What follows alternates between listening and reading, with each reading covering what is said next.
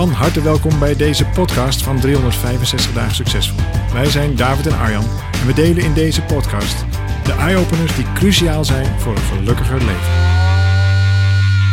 Nieuwe week, nieuwe podcast, Daaf. En ik wil eigenlijk meteen beginnen met een, eh, een commentaar van Daphne, wat we hebben gekregen op onze, op onze podcast over zo maak je dezelfde fout niet nog een keer. Oh oh. Want ik wil even zeker weten dat we dezelfde fout niet nog een keer maken. Precies. Zal ik beginnen met Daphne de Oké, oké, oké. Daphne die zegt, deze podcast ging te veel over jullie.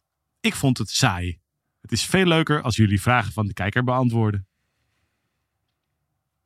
Oké. Dat was Daphne.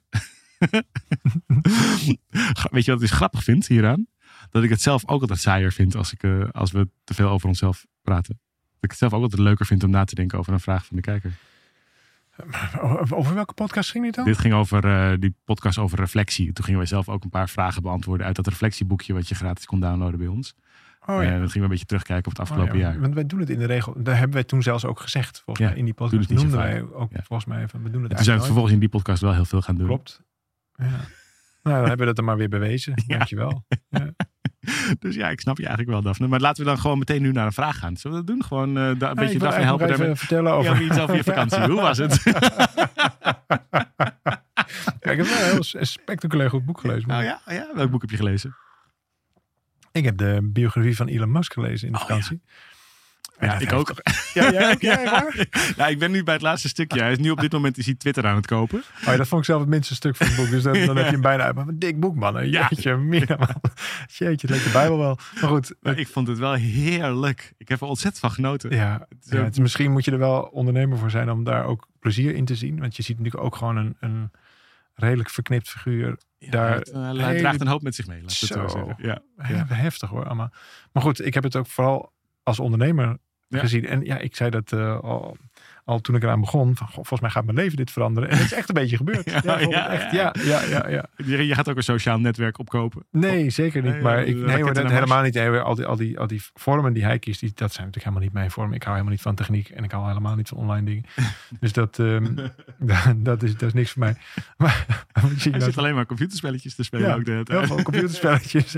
Nee, maar wat ik zo ongelooflijk inspirerend vind, is hij- is die, die is het een gek? Nou, misschien wel.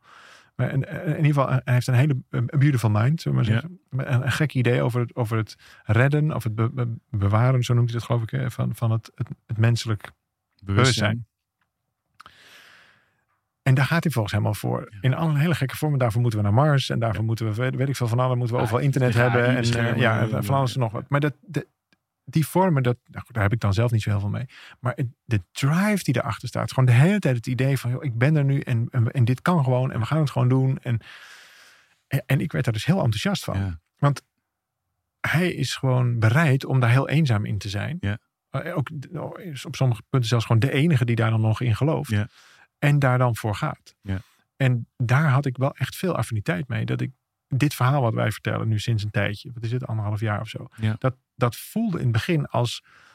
ehm, nou, ik ben dan nog blij dat, dat, dat jij er nog bij zit. Maar ja, maar een beetje joehoe, ja. Zo, nou ja, ehm, ook Ja. een keer een boekje gelezen. En uh, god, dat is wel bijzonder. En nou eens kijken of we, of we dat...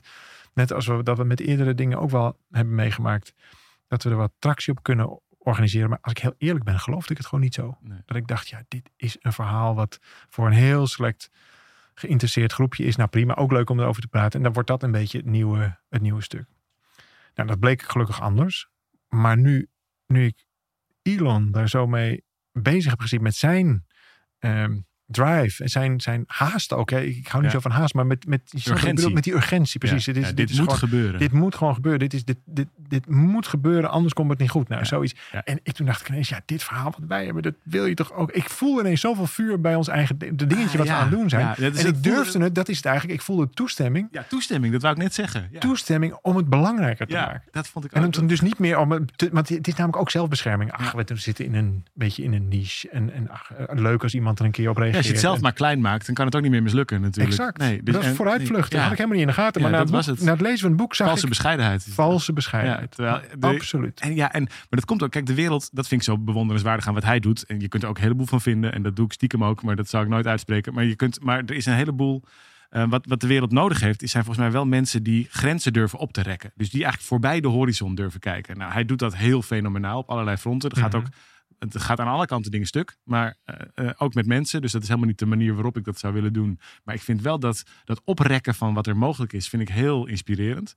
En ik merkte bij mezelf, wij, hebben dat, wij deden dat aan het begin wel. En op een gegeven moment zijn we opgehouden dat te durven. Zo, ergens dachten we van ja, dit kunnen we niet meer doen. Want, het, is- want ja, wie zijn wij nou? En dat we gingen een soort van zelf in ons eigen... eh, daar kwamen in een soort zelftwijfel daar terecht. En nu voel ik ook weer voor het eerst van hé, wacht eens even. Maar dit is nou eenmaal wel wat we graag... We willen graag voor vrede gaan. En ja, daar worden ook heel veel mensen worden daar cynisch van. Of willen daar, worden daar bozig van of wantrouw. Nou en?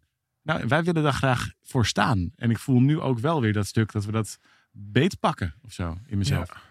Ja, wat ik, wat ik daar eh, zo ontzettend inspirerend over vond, is dat je, je ziet iemand aan het werk die dat gewoon helemaal, helemaal niet boeit. Die is gewoon, zijn, de, dus de urgentie van dat wat hij wil neerzetten is zoveel groter. Gewoon bord voor de kop en Gaan gaan.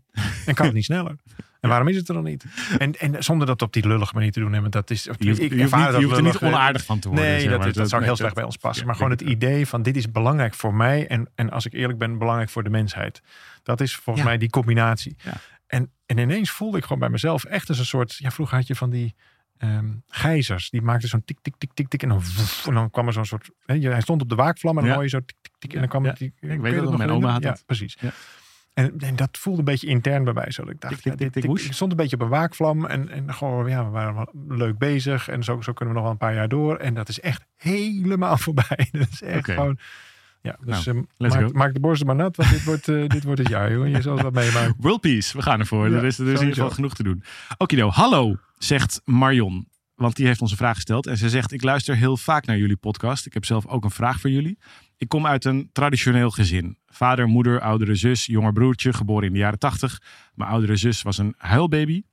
eh, en heeft in de kinderjaren veel aandacht gevraagd. Tienerjaren anorexia en zo gehad. Broertje kreeg veel aandacht met dyslexie. En ik moest mezelf al vanaf jonge leeftijd zelf redden. Veel ging me makkelijk af. Inmiddels heb ik een eigen gezin. Als ik contact met mijn moeder heb, dan praat ze alleen over het gezin van mijn zus en alleen over het gezin van mijn broer. En als ik ergens mee zit, als ik ergens enthousiast over ben, dan wordt het heel vaak weggewuifd. Ik ben en ik doe de dingen anders dan mijn ouders. Inmiddels weet ik wel bijna zeker dat ze dit doet en toch doet het elke keer weer pijn. Ik voel een soort van afwijzing. En het met haar bespreken heb ik geprobeerd, maar zij ziet het niet zo. Hoe kan ik er nou voor zorgen dat het minder pijn doet bij mezelf, zonder dat ik daarmee het contact met mijn ouders verbreek? Groeten, Marion.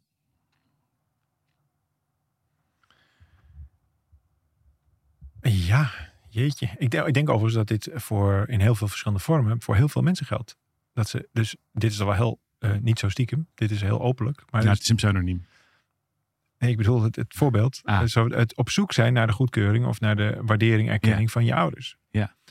En daarmee zou je kunnen zeggen dat als je dat herkent, van hey, ik ben eigenlijk op zoek naar die goedkeuring, eigenlijk ben je op zoek naar liefde die van buitenaf komt. Ja. Het liefst wil je eh, de aanmoediging en de steun die je als kind nodig dacht te hebben, of misschien ook wel echt nodig had, nu alsnog. Ja. En wat je dan ziet, is dat je in een, in een hele oneerlijke strijd terechtkomt.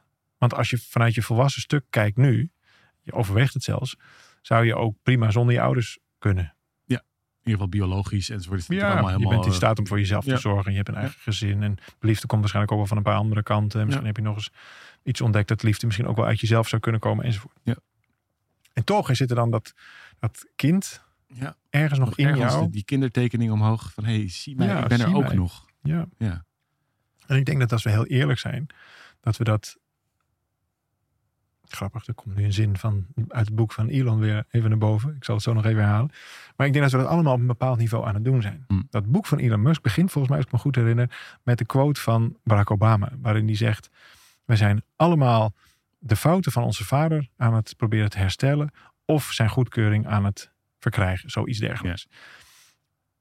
En misschien zijn we wel allebei aan het doen. Ja. Dat je aan de ene kant probeert het beter te doen dan je ouders. En aan de andere kant willen we heel graag die goedkeuring. en- Erkenning. En, en, het, of dat nou naar vader of moeder is. Hij heeft het hier heel specifiek over vader. Wat ook logisch wordt als je het boek leest.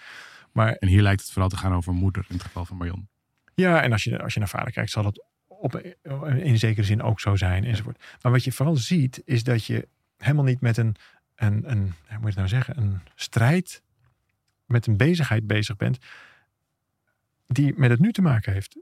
Want je bent nu dat kind niet meer. Dus er zit een, een, een nee, kijk maar hoe je het beschrijft ook. Vroeger, broertje heeft aandacht gehad daarom, zusje heeft daar aandacht daarom gehad en daarna verstond ze nog iets anders. Zo, zo lees ik het in ieder geval.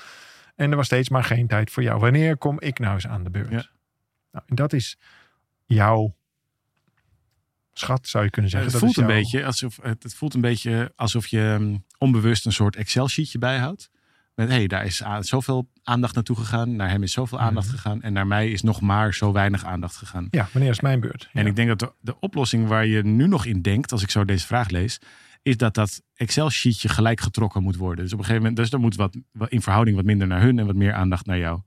Ik denk alleen dat dat helemaal niet genoeg zal zijn. En dat zolang dat, dat de vraag niet zozeer is om dit Excel-sheetje eh, gelijk te trekken, maar eigenlijk dat dat hele Excel-sheetje niet meer bestaat. Dus pas op het moment dat je, Zeker. dat, je dat, dat, die, dat meten van liefde of zo, of zeg, zeg maar, dat, dat pas op het moment dat, dat liefde er pas kan zijn, op het moment dat je ophoudt te meten of je er wel genoeg van krijgt. We hebben het hier wel eens eerder over gehad. hè. Dit, dit, dit gaat heel erg over vrede sluiten. Ja. En dat doe je niet nu, want dat zou je nu prima kunnen. Maar dat doe je in retroperspectief. Dus je gaat terug naar dat moment van toen. En dan durf je reëel te worden over wat je allemaal gemist hebt. Ja. Dus dan ga je dingen zeggen als... Lieve mama, lieve papa, ik heb zo je aandacht nodig. Je onverdeelde aandacht nodig. Ik noem maar even een zin en dat vul Ja. je zelf in. Ik heb zo dit en dit van je nodig gehad. En zo is het niet geweest. Zo is het niet gegaan. Dat hoef je niet letterlijk live tegen ze te zeggen, maar je stelt het je gewoon voor. Je zegt gewoon, mama, papa, ik heb zo je veiligheid nodig gehad. Ja. Ik heb zo je, erkenning, je waardering. aanwezigheid. Ja. Ja. Ik heb je aandacht nodig. Nou, zoiets. Daar komt een lijstje van. Ja. En vervolgens zeg je erachteraan, en zo heeft het niet mogen zijn. Of en zo is het niet geweest. Ja. En dan haal je heel diep adem en dan zeg je, hè, hè. Je haalt even je schouders op, bijna zo naast je oren en dan laat je het Oeh, los. dan laat je het helemaal los. En wat, wat er dan gebeurt is dat je reëel wordt over je eigen verleden. Niet Ja. om het om nog na te kaarten of schuld. Daar gaat het helemaal niet over. Je, je accepteert dit is geweest. Ja, je geeft de hoop op een beter verleden op. Je geeft de hoop op een beter verleden op. En op het moment dat je dat doet, zul je merken dat je veel volwassener kunt Ja. kijken naar de situatie nu. Ja. Dan hoeven je ouders dus niks meer goed te maken wat ze vroeger niet goed hebben gemaakt. Want dan klopt namelijk helemaal jouw Excel-sheet verhaal. Laat ze het maar eens doen. Moet je je voorstellen dat het kwartje valt. Dat is voor jou nooit genoeg. Nee. En waarom is het nooit genoeg? Omdat je onbewust, en nou komt het niet zo leuke kant van het verhaal, onbewust belang hebt bij het in stand houden van deze situatie. Je hoeft namelijk niet volwassen te zijn.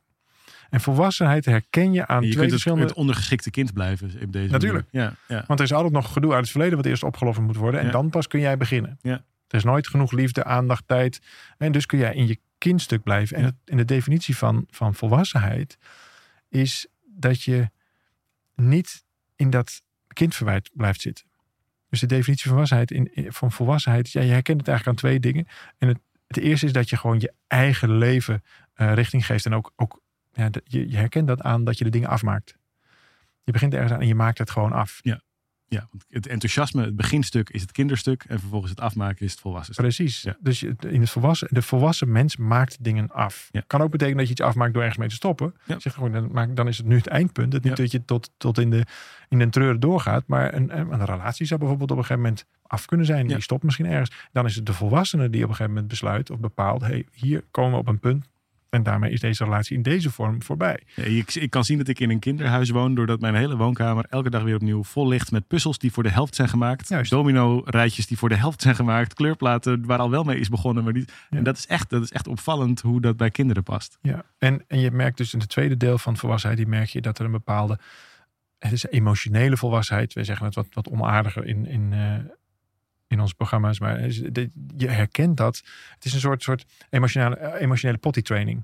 Ja. Het is emotionele zindelijkheid. Je bent eigenlijk nog emotioneel eh, incontinent. Ja, als je, als, je, dus, als je het de hele tijd maar laat lopen. Ik zeg niet dat dat bij jou niet zo is en dat zou veel te streng zijn. Maar je herkent dat, dat volwassen mensen in staat zijn om hun eigen emoties te beheren. Niet altijd te beheersen, maar wel te beheren. Ja. Dat is een groot verschil. Ja. En op het moment dat je dat dus kunt, dan kun je dat ook kun je het benoemen, kun je het over hebben. Als je een keer uit, uit de bocht vliegt, prima. Zo, maar dan, dan Hè, Dat, is, dat is, daar herken je die volwassenheid. in. Zodra er wordt gere- ge- het wordt gerelateerd aan het verleden, zie je eigenlijk dat daar een emotioneel onvolwassen stuk is. En dat is ook Ja, logisch, want ja. dat is je eigen kindstuk. Ja. Als kind kon je jezelf dit niet verwijten. Want toen was je ook kind. Maar nu, ik ga er even vanuit dat je geen zeven meer bent. Of geen tien meer bent. Denk het.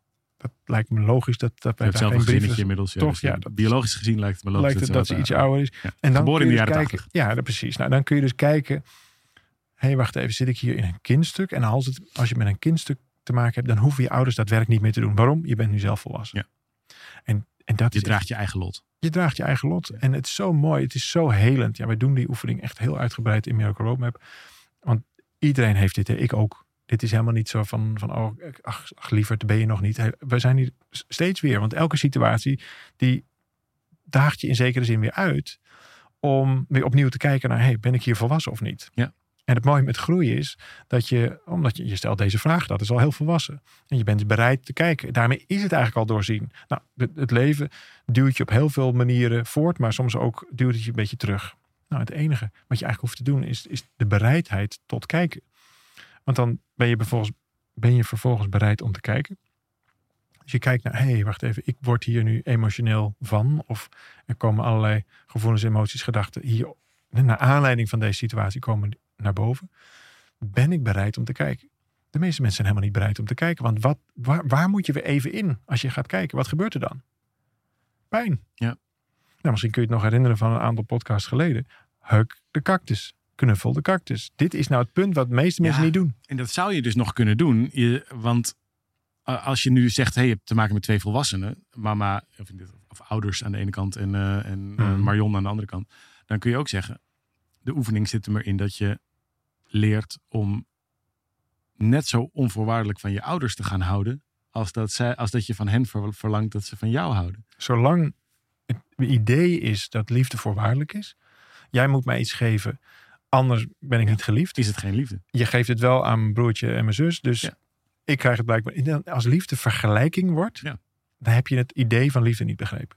Nee, maar dus zou Marion kunnen zeggen: hey, vanaf nu, ik kies ervoor om onvoorwaardelijk van mijn moeder te houden. Ook al ervaar ik dat niet de andere kant op. Want ik denk namelijk dat wat er dan gebeurt, is dat je dan ook het veel meer in jezelf gaat voelen.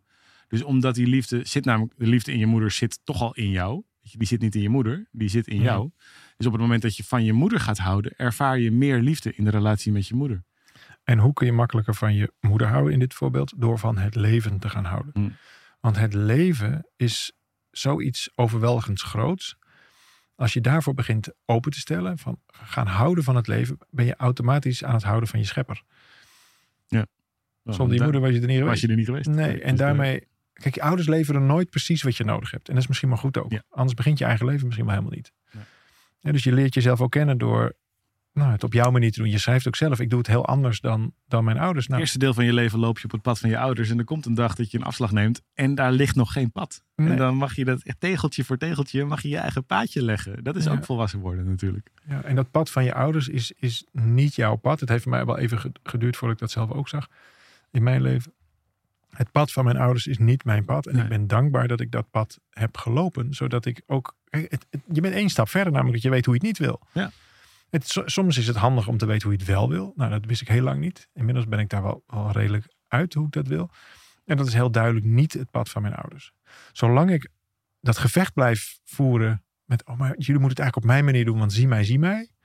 Dan heb ik en iets, vraag ik iets van mijn ouders wat ze helemaal niet kunnen leveren. Moet je nou voorstellen dat ze met alle liefde van de wereld dat toch voor mij gaan doen. Dan heb ik het leven van mijn ouders minder leuk Ja. gemaakt. Want dat is namelijk hun pad. Ja. Dus zie dat het uiteindelijk een ver- het verlengde is van hetzelfde pad. Ja. Maar niet hetzelfde pad in het deel van het leven waar je nu bent. Het voegt alleen maar, zeg maar, zolang je een antwoord wilt op deze kwesties, voegt het alleen maar meer conflict en eenzaamheid en verwijdering toe, denk ik. Dus de enige oplossing is heel veel van je ouders te houden. En, en blij te zijn dat je er bent. Ja, en dat is misschien nog te moeilijk. Om dan nu zomaar een soort rationeel. Oké, wacht even. Ik dacht dat ik nog iets van ze moest, maar nu ga ik dan maar heel erg van ze houden. Dat wordt voor. Maar heel snel wordt dat een soort van mental override, wordt een constructie. Ja. Want hoe ziet dat er dan uit? Nogmaals, ga gewoon heel veel van het leven houden. Ga oefenen met van het leven te houden. En dan word je namelijk vanzelf dankbaar voor het feit dat je je ouders hebt gehad. Dat je op een dag ze, dat, gemaakt ze af en toe, dat ze er af en toe zijn en af en toe ook niet zijn. En dat het een, een gelegenheid is, en dat is dan deel 2 ook van de oefening die we dan ook doen, is dat je naar vergeven kunt.